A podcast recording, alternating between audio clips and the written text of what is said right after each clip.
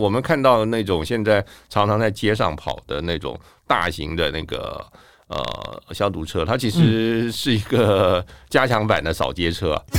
闲聊军中八卦，讨论军情动态，还是一起来研究军武知识，这些尽在口味丰富的部队锅。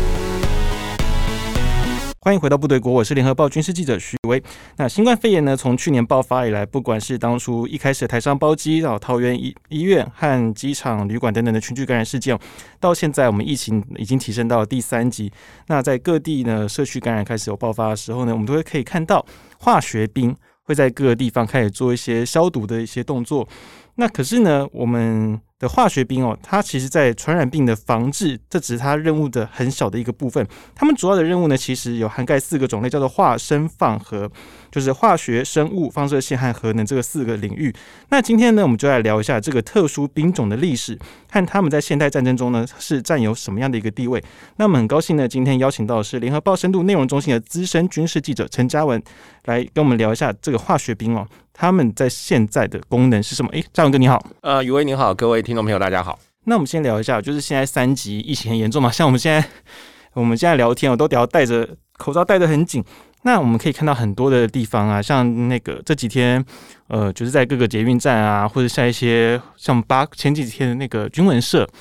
的他的那个照片里面哦，都会看到什么八卦山大佛下面都会有那个化学兵在做消毒哦。那现在这个疫情下哦，那化学兵他们的功用会是什么样子呢？现在的工作，他们就是全台最大的清洁公司啊，全台最大的消毒公司了。就是因为你只要有传出有确诊案例的地方，他就把可能附近这边列为热区的话，他就要地方的卫生单位，他就要动员人力去支援到那边去喷消毒水啦，去设法的摧毁这个环境当中可能的病毒。只是以往这种工作平常可能是卫生局的人员自己做，或者卫生局外包给一些清洁业者、消毒业者来做。只是现在这个量大到应该是一般的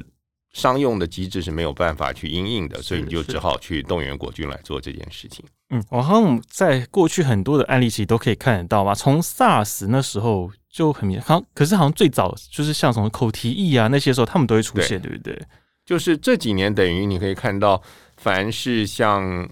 大规模的需要做这种消毒的时候，包括像是口蹄疫，口蹄疫现在看已经是上个世纪的事情了，对，就20多年前的事情，口蹄疫啦。然后台风过之后的话，你其实淹水过以后，其实也很容易，就算不是有一堆什么死鱼死猪，那个环境也是可能会有滋生病原的问题。然后另外就是像南部地区的话，前几年每年都有登革热。对，大概我们在化学兵比较常看到的，大概就是这几个状况了。但其实这是化生放核里面的生物吗？算是生物这个领域吗？理论上要是，只是对他，我想这个做的时候，对他来说他没有那么大概念。他当然做这个目标，当然是希望说我们把环境当中的这个病毒给清掉。所以你要说他是生，他可以算是了。不过他们的装备，我们通常看到就是他们背负式的那种，就是喷雾器。对，可是其实他们的工具好像并不是就单纯那个东西。其实工具很多种吧，不同的，对，不同的时候有不同的工具了。你这个应该是最最基本的，所以就是我刚才说，我们化学兵这些年其实是很常见的，其实但是他们做的事情，这应该只是他们所学的业务当中的一小部分，对，很小很小的一部分。因为像其实他们之前像总统会去视导他们嘛，像三三群的时候，他们会有很大的那种消除车。对，其实大家对于化学兵很好奇的是，他们不是什么消毒，是什么叫消除式消除兵？那为什么他们要叫消除这个字？因为它不一定消毒，我们想象中的通常都是指这种细菌啊、病毒啊等等。它的消除很多时候你可能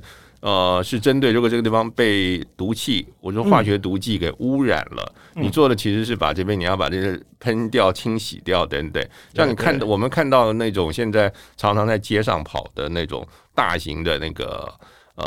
消毒车，它其实是一个加强版的扫街车啊。对，它其实就是主对着地上用水柱去，对，就去洗那个水柱。所以严格来说，它那种情况比较大的适用场合是在这个环境里头，例如说先前被人家用毒气攻击过，或者有这种有毒物质的攻击过，对，因为你相对来讲啦，就是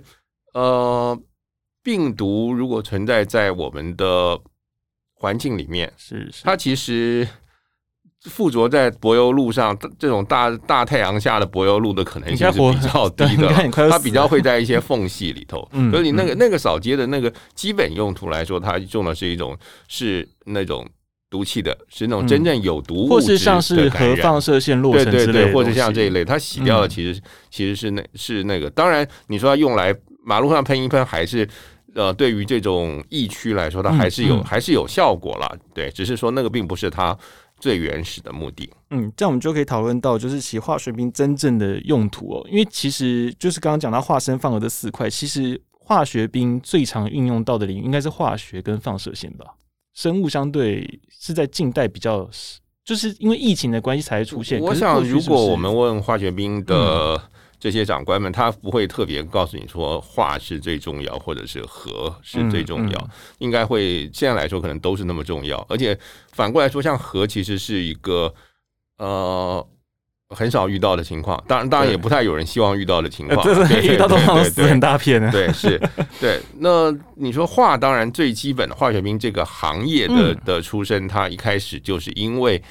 化学武器的出现，那你为了要反制化学武器，或者是化学武器人家用过以后，你要怎么样的去把这个被污染的地区给清洁回来？我想它最基本的角色是这个。但很多人讲说都是在消除这一块，那可是武器的投放其实是算化学兵的领域内吗？当然是了，只是那个可以做不可以说。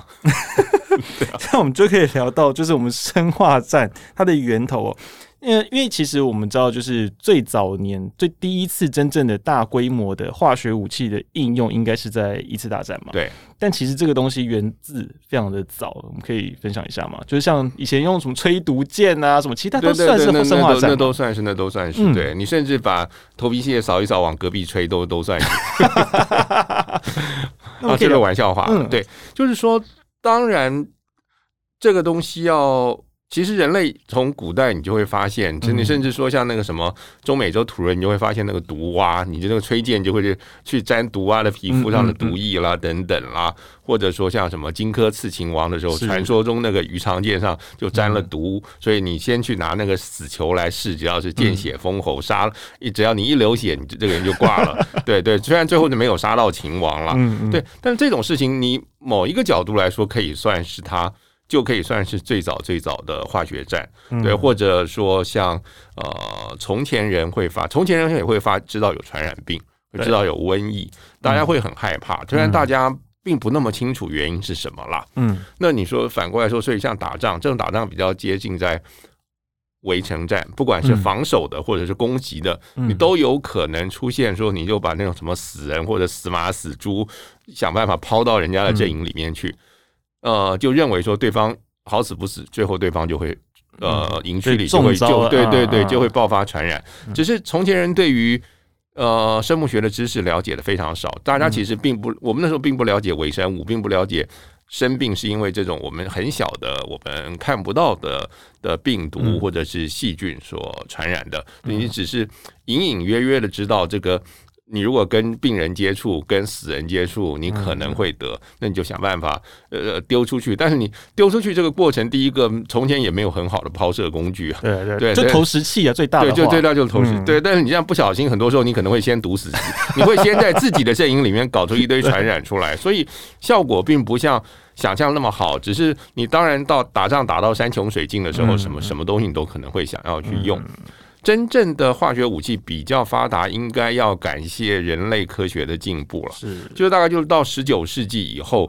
欧洲国家的那种化学技术越来越好，他们开始可以合成出很多很多的物质出来的时候，就大家在制造各种化学物质的时候，其实就慢慢的发现有一些东西，哇，好毒啊，毒死了，可以毒死很多人。你发现了这些东西之后，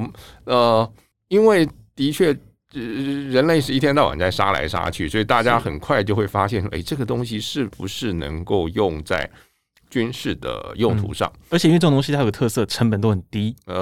通常不会太高了。对对，通常不会太高，因为化学的东西，嗯，对，通常不会太高。对，就是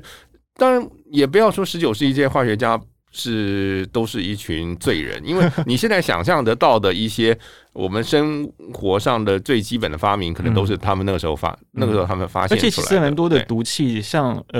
应该说生化武器，它其实都是衍生品。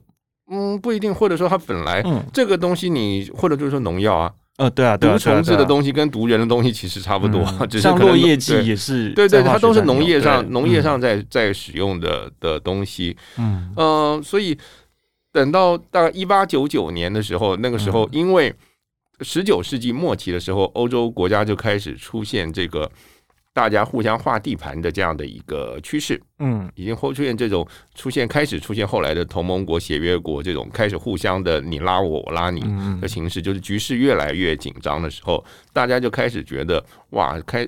这个打仗的时候要讲点武德，大家要去对对对，就是，年轻人不讲武德，对对对，规矩还是要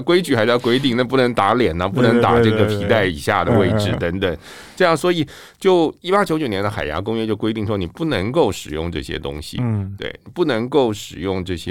种有毒物质来作为武器。可是规定归规定啦，因为那个时候局面越来越紧张，没有人，大家都觉得明天可能就要跟人家打架了，所以大家还是偷偷的做，所以1914年，一战爆发，尤其一战爆发之后，一开始大家都认为战争会像传统的战争一样，是一个运动战，是一个运动战。然后，但是没想到很快的，就因为两边因为武器的进步，举例来说，这种最可怕的东西叫做机关枪出现，对，机枪出现以后，使得冲锋变成很像送死。就是尤其是从前那个骑兵冲锋很有用，但你现在骑兵没什么用，这一扫过去就没有了。所以最后大家都发现说，你也打不动我，我也打不动你，最后大家怎么办？就只好开始挖壕沟。对啊，所以就阵地变成一个静态之后，就变持久战，这其实很痛苦。持久战，对，还有一个，因为它是固定的，它几乎大家不会动，就打了一年，这个打了几个月，可能这个阵线前进不了一公里的时候，所以这个时候毒气就很有用。因为你想办法用炮弹或者什么方式，你把这些有毒物质打到人家的阵营里面去，那就很有效。如果你可以想象它是一个快速运动战的话，毒气没有什么用处。这样讲到一次大战有两个很伟大的发明，一个但也其实不能叫伟大，因为都是杀人武器了，一个就是毒气，对，一个就是坦克，对对对对对，就这两个。因为你开始终于突破了铁丝网跟壕沟。那毒气的应用那时候是两边都有在用嘛，对不对？两边其实都动员了当时的最优秀的科学家在做这样的事情，都有。首先用当然是德国人先用，但是法国人并不是被德国人读过以后他们才开始，其实大家都已经有很多的准备，都已经开始在研究什么样的东西。对，那时候使用大概是哪一种的毒气？你第一次用的是氯，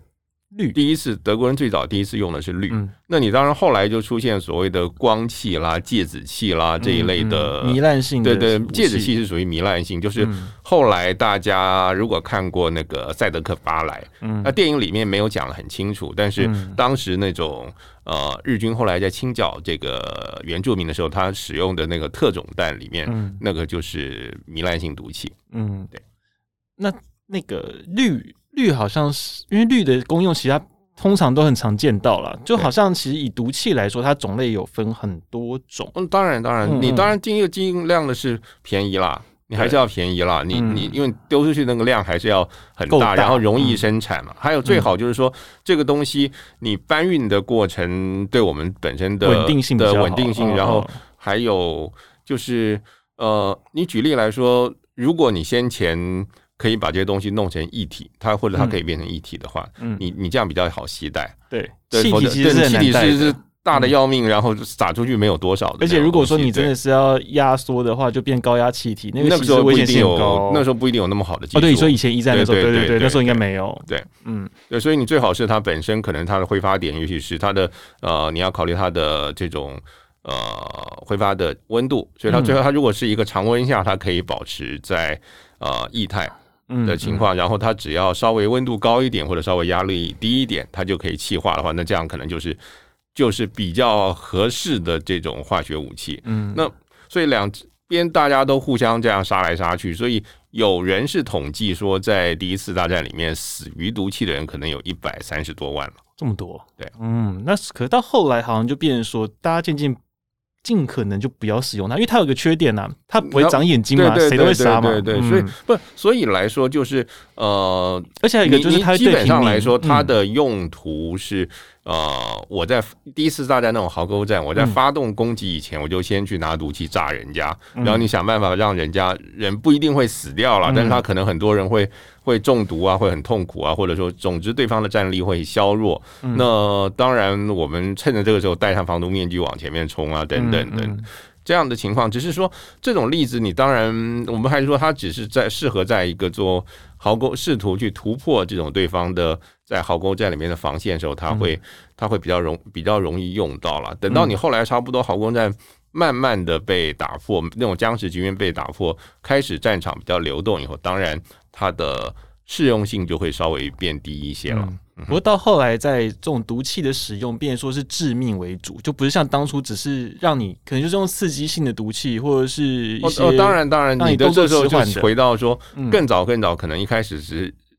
人类发现是催泪啊，嗯，对啊，就是只是让你某一个程度失能。可是反过来说，我们刚才说那些致命性的毒气，你的量不够的时候，你也死不了啊。对，希特勒在。伊斯兰的时候也曾经遭遇毒气伤害啊，就是很多人可能也是被毒气伤害，你暂时性失明啊，或者是肺灼伤啊等等，这个都还是比较有持久性的伤害的这种东西。那很多人可能一开就你就觉得就像是被催泪瓦斯弄到一下，对你可能眼睛痛了好多天啊，或者是咳嗽咳了好一阵，有可能皮肤烂了一阵子。那如果你不是太严重。然后你如果得到比较好的照顾，你还是会好，还是会好。可是到后来开始，他们渐渐往神经性毒气发展，好像就变得比较严重，对不对？神经性毒气在后来当然是比较容易出现，比较后来越来越多了。你甚至于说叫沙林啊，对沙林啊，甚至 VX 啦这种东西，就是神经毒气。其实大部分我们现在用的杀虫剂都是神经性毒气了，对对对，就是那些被你喷死的蟑螂，大概都大概也道理是一样，就是这可能是因为这些毒剂，你慢慢是发现，就是毒剂第一个它容易生产，另外一个它效果高，你可能可以用比较少的量达成你要的目的。对对，其实说穿了还是一个成本的目的了，对。那现在就是那个化学兵啊，就是除了生化战啊，就是我们除了那个化学兵之外，那个还有一个叫御医所，那个单位其实一直以来都蛮神秘的。那我们可以江哥可以跟我们聊一下嘛？就当初好像最早是从阿扁那时候披露的嘛，对不对？就是国防医学院底下有一个叫做预防医学研究所的单位。可是如果你去看国防医学院的招生简章，你会发现你没有机会去考这个研究所的。硕士班或者博士班，就是理论上它放在国防医院，国防医院是一个也是一个教育部承认的一个大学底下。可是这个研究所并不是国防医院作为一个军事院校，作为一个教育机构里面的一部分，它其实是一个就是我们国家设立的一个针对于化学战、生物战的。研究机构，那它只是因为它的学科的接近，所以它放在国防医学院这底下。但是实务上来说，它其实它并不是一个那种它并不是一个教学用的研究所，对，甚至于说，据传它的相关的很多的经费，据说可能是从中科院那边过来。对，当然这个东西国防部因为从来也没有跟你明讲，所以我们大家也是人云亦云。对，那这个单位其实是在民国61年就成立，是对，但是没有人知道，因为它也不在国防学院的校区里面。国防学院现在是在内湖三军总医院后面嘛，它从前是在公馆嘛。在公馆那个汀州路那边，对，就是那个自来水园区对面那边，现在变台大校区的地方。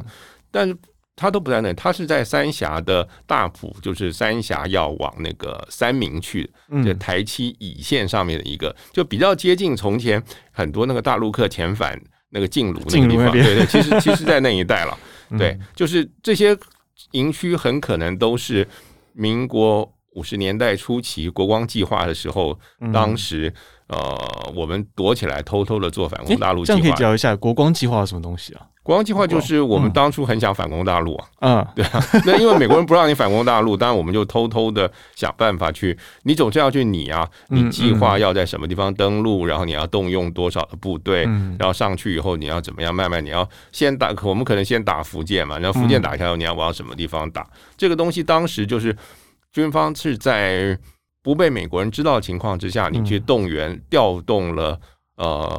一些参谋人员，等于就开始去写这个作战计划，这个东西叫做国防计划。当时他们当然你不能够在台北市区里面的那个国防部做，那个太引人耳目了，所以这些单位其实当时通常都是很在三峡的乡下，在那个时候算是蛮偏僻的一个地方来做这样的事情。那我们回头说回到这个御医所的话，御医所是一直到民国83年，就是1994年的时候，当时还是立法委员的陈水扁，他是那年年底选上市长嘛。陈水扁在质询国防部长孙政的时候突然提出来的，而且他说这个单位是我们国家在研究化学战跟生物战的部分。那当时的话，当然部长就说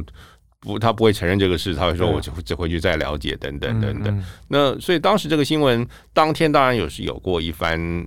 其他的周边的新闻，大家讨论我们是不是真的有生物战啊，或者化学战。但是后来来说，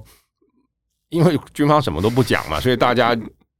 而且这个单位又很神秘，或者他人很少了。他到今天其实我们得知的资讯都很有限，原因是因为他参与者很少，而且都基本上都是很高端的。我们不晓得为什么讲到一个好高端，对不起，这个我们讲到一个新闻名词，对对对，高端，对对对，因为我们都来不及买到的，对对，那种对，就是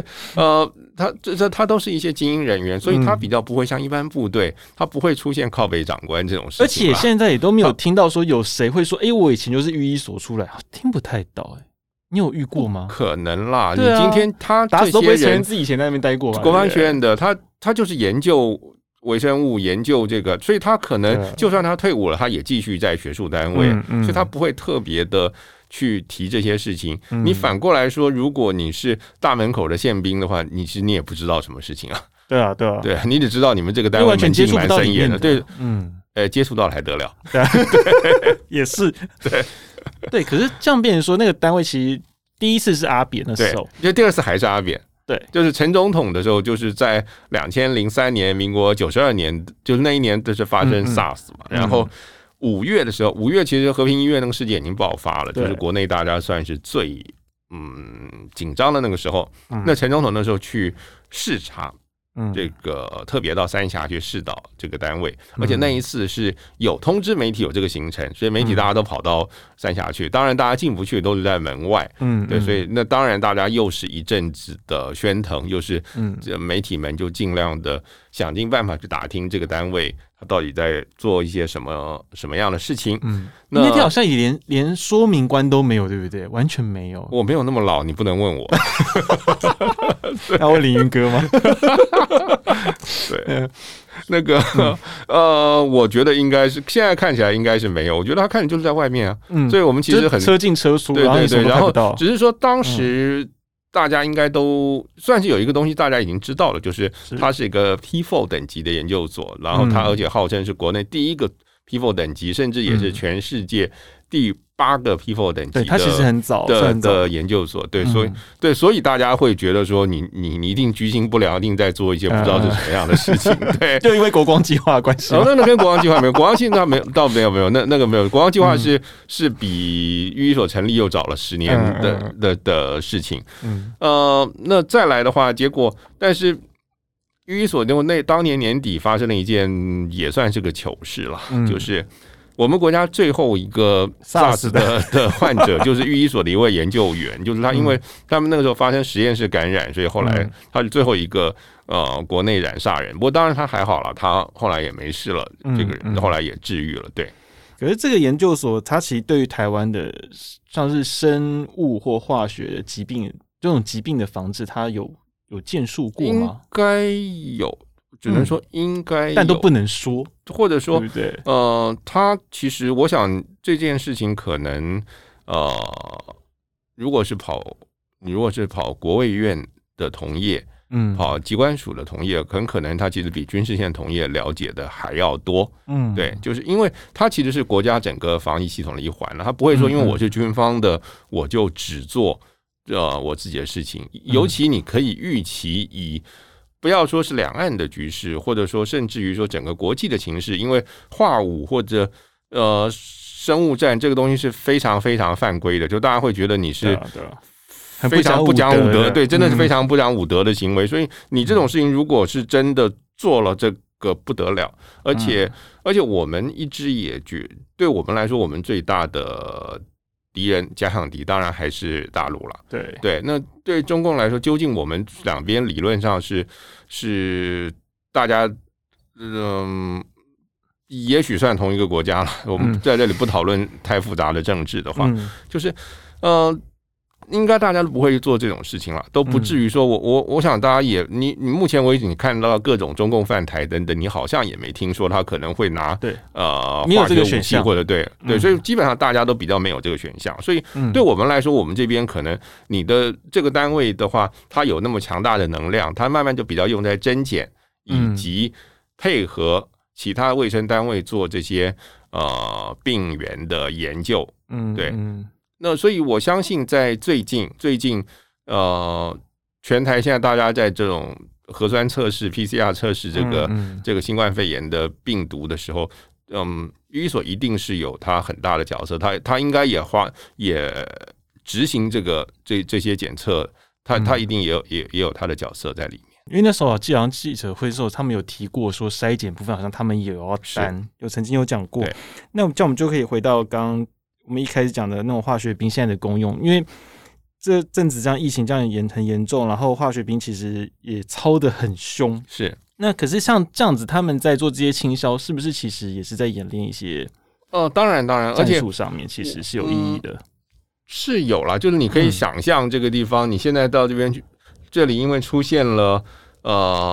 这个地区出现了 COVID-19 的患者，所以我们就。赶快把它环境啊附近这一带赶快的喷一喷药，希望把病毒给消灭掉。那同样你也可以假设这个地方如果它被恐怖攻击，被丢了这种毒气，对，我们假设发生奥姆真理教那种事件的话，你今天这里现在可能有被化学污染，那你化学兵进去做的事情，所以相对来说，我觉得。国军在这一次的防疫，在这从去年到现在这个疫情里面，真正做的事情比较跟本业，而且跟他的可能有朝一日会用到的战场专长相符合的，其实化学兵相对来说是，我觉得是符合程度最高的。你反过来说，我觉得在医疗体系，当然我们国家有很多军医院，是几乎各。北中南都有军医院，那军医院其实也是目前的基层医疗体系里非常重要的一环了，真的是非常重要。只是他们目前为止，我个人的看法，我会觉得，军医体系他们在这一次防疫里面，他们扮演的其实就是一般医院的角色。你没有特别看到那种所谓的军政医学，就是说，因为军队的医学，军医他可能会碰到的情况跟一般的他会碰到一些比较特殊，突然间涌出大量的伤患啊，或者是你要在比较没有良好的设施，因为他对野战上你要去大量的建立这种野战医院，野战医院当然它的设施不能跟正规医院比，但是它至少要量要够大，它要能够用。那这些东西其实是比较接近是一般医学比较。不那么容易碰到，但是对军医来说，它很重要的东西。对，可是我个人来看，我觉得目前为止，其实我们在这方面其实相对于其他好几个先前也是新冠肺炎肆虐的国家，包括像中国大陆，包括像美国，甚至包括最近的日本，日本开始大规模接种疫苗的时候来说，我觉得反而是我们的军医体系。军医体系，我不是说军医的基层单位，不是说那些基层的军医院，我说军医体系反而感觉上它的参与程度似乎跟其他国家比似乎反而比较低一点。可是这样我可以回到当初 SARS 的时候，因为专责的医院是松山，你那时候你还记得吗？对，因为 军人比较好凹啊，这次也还是松山啊。可那时候大规模都是就是大规模建立负压病房就是松山，可是像这一次我们可以发现好像的确就是就如嘉文哥所讲的，好像军政医疗的体系这一次好像介入的没有以前来的高，对不对？上一次也不见得有很高啦，SARS 时候也不见得有很高，而且 SARS 上次没有量没有这次这么大了啊！对对对对，因为这次当然是死亡率高了，但是 SARS 整个来说病人可能也就1000多个吧。对对对对对，他也并没有说造成很大规模全国性的那种。对他目前为止全国的，你说整个这种停业或者是什么停班停学这种情况是没有、啊、是没有到那么没有到那么严重的，至少那一次是没有到那么严重。对，就觉得其实以这样现在的疫情的发展，其实军政医疗是不是觉得应该要比重应该是要开始放比较多一点？你会这样觉得吗？这个题目有点沉重，是这样吗？我觉得这个题目有点沉重，就是说，目前为止，这又变成是我个人看法，就我觉得目前为止，我们用到军人，我觉得不一定是在这一波的疫情里面，就是其实是近年的政府。我觉得绝对不是说只有现在的蔡政府，其实马政府、扁政府时代，他慢慢的后来他发现军队是一个很好用的人力，他有派不完的公差，对对对，就是他很好用，然后又很听话，服从性又很高，就是比较除了有一些小鬼会上靠北长官以外，但是基本上来说他比较不会去说 no， 对，所以慢慢大家发现军队是好用的，但是我会觉得相对而言，就是我们对于军队的使用，它其实一直在一个比较低层次的上面，就出公差啊，对，就是出公差，就是你啊，赶快出很多人帮忙来挖一挖泥土，现在那个淹水淹的好厉害，帮忙把死猪搬一搬，帮忙把消毒水喷一喷，然后我觉得目前我们看到的比较是如此，就是说能不能，但是有没有机会能够让军方的卫勤单位，让他们在这个过程当中，他们也去练习到。他们的如果将来一旦发生战争的时候的这样的一个角色，我觉得在这种演练方面，其实我想是蛮有加强的空间了。而且也变成说，就其实一直让他们没有专长发挥的机会，对不对？军院你不能说军院不忙，我们这样讲好像对军院现在忙死了，他们其实很忙，对对对对，就是说，但是就是他的角色比较，就现在就是比较接近一个地区医院，不是军医院，对。那我们今天节目就到这边，那部队锅感谢您的收听，如果喜欢我们节目的话呢，请记得追踪并给我们5星的推荐。那另外我们在联合报的会员专区，嘉文哥也有写